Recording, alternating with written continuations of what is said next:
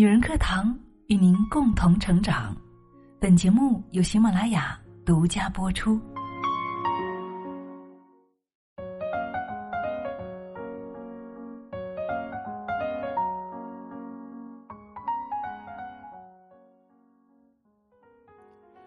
忙碌是治愈一切的良药。嗨，亲爱的朋友，你好吗？我是清新，谢谢你听到我。三毛曾经说：“忙碌起来，它可以治愈你一切的矫情和焦虑。世间所有的心病啊，都是因为太闲了。当你的生活被工作、运动、读书、聚会等等事情填满的时候，哪里还有时间去忧虑、去悲伤呢？所以，忙碌是治愈伤口最好的良药。今天呢，我们就来分享关于忙碌如何来治愈我们的。”节目素材来自于每天的解忧书馆，作者夏暖风息，一起来聆听。有句话说：“你把时间花在哪儿，哪儿就会有回报。”这句话你同意吗？是的，忙碌可以治愈一切的坏情绪。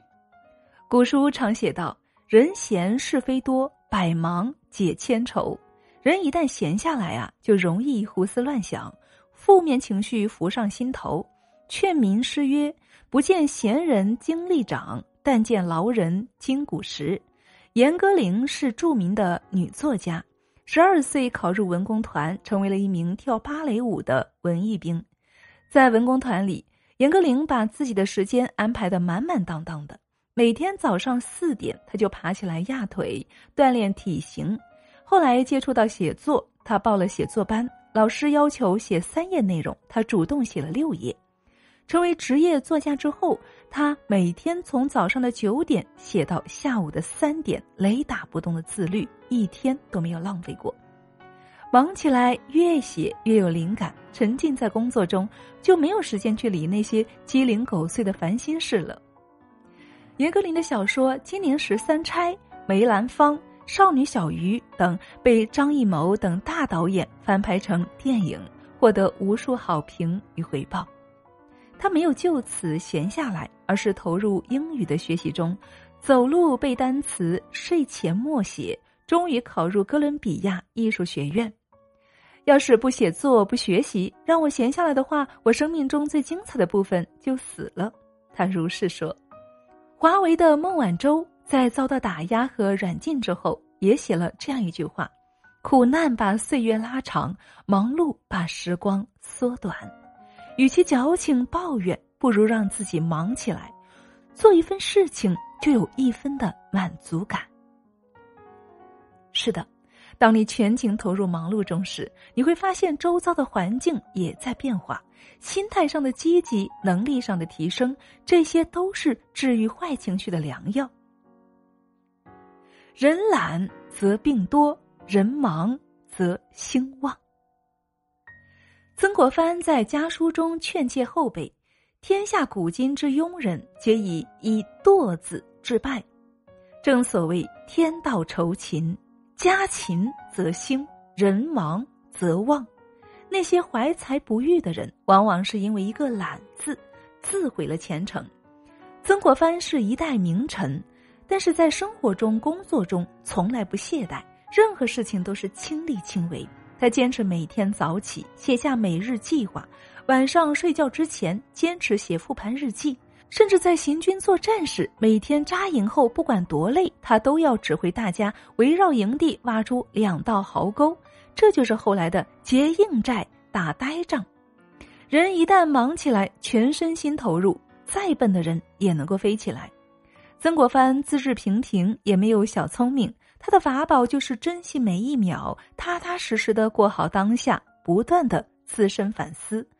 其实啊，越是无所事事的人，才越感到迷茫，最后一事无成。而那些忙到没有时间悲伤的人，早已把事情做得漂漂亮亮的，凭借真本事踏入更高的圈层了。你把时间花在哪儿？你人生的花儿就开在哪儿，你同意吗？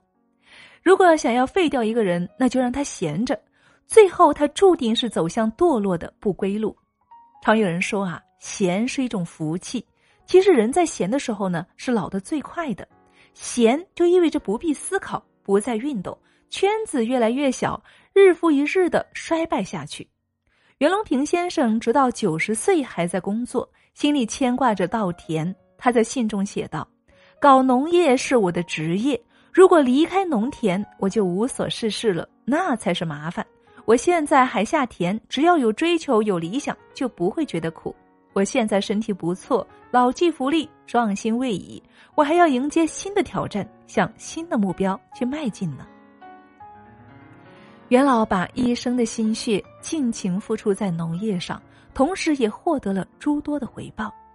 其实，一个人是否年轻，与年龄是无关的，与态度才是有关的。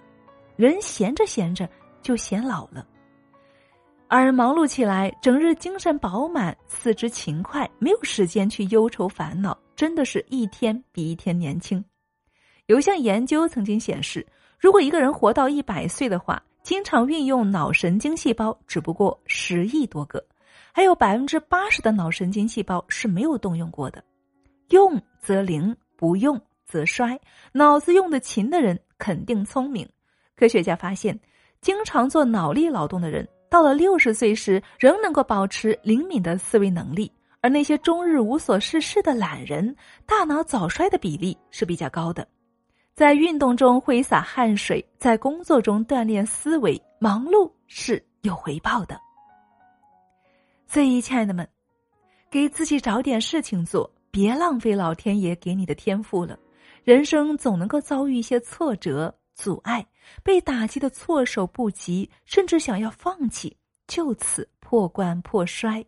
这个时候，希望你能够让自己忙碌起来，从最小的事情做起，打扫房间、洗衣服、拖地，哪怕是认真的做一顿饭，都能够治愈心上的伤口。人活着，总要。做点什么，不是吗？我们把时间花在哪，哪里就会有回报。你一定要相信这一点。如果你沉迷在八卦新闻、游戏，在沙发上躺了一天又一天，看似休闲轻松，而最后得到的呀，只是疲惫的身躯。如果你出门运动、写作、看书、思考、反省、积极的忙碌，就能够换回一个健康的身体以及灵敏的大脑。所以，亲爱的们，人生真正的赢家是在忙碌中充实的。我是清新，让我们一起把握余生，做个生活的赢家吧。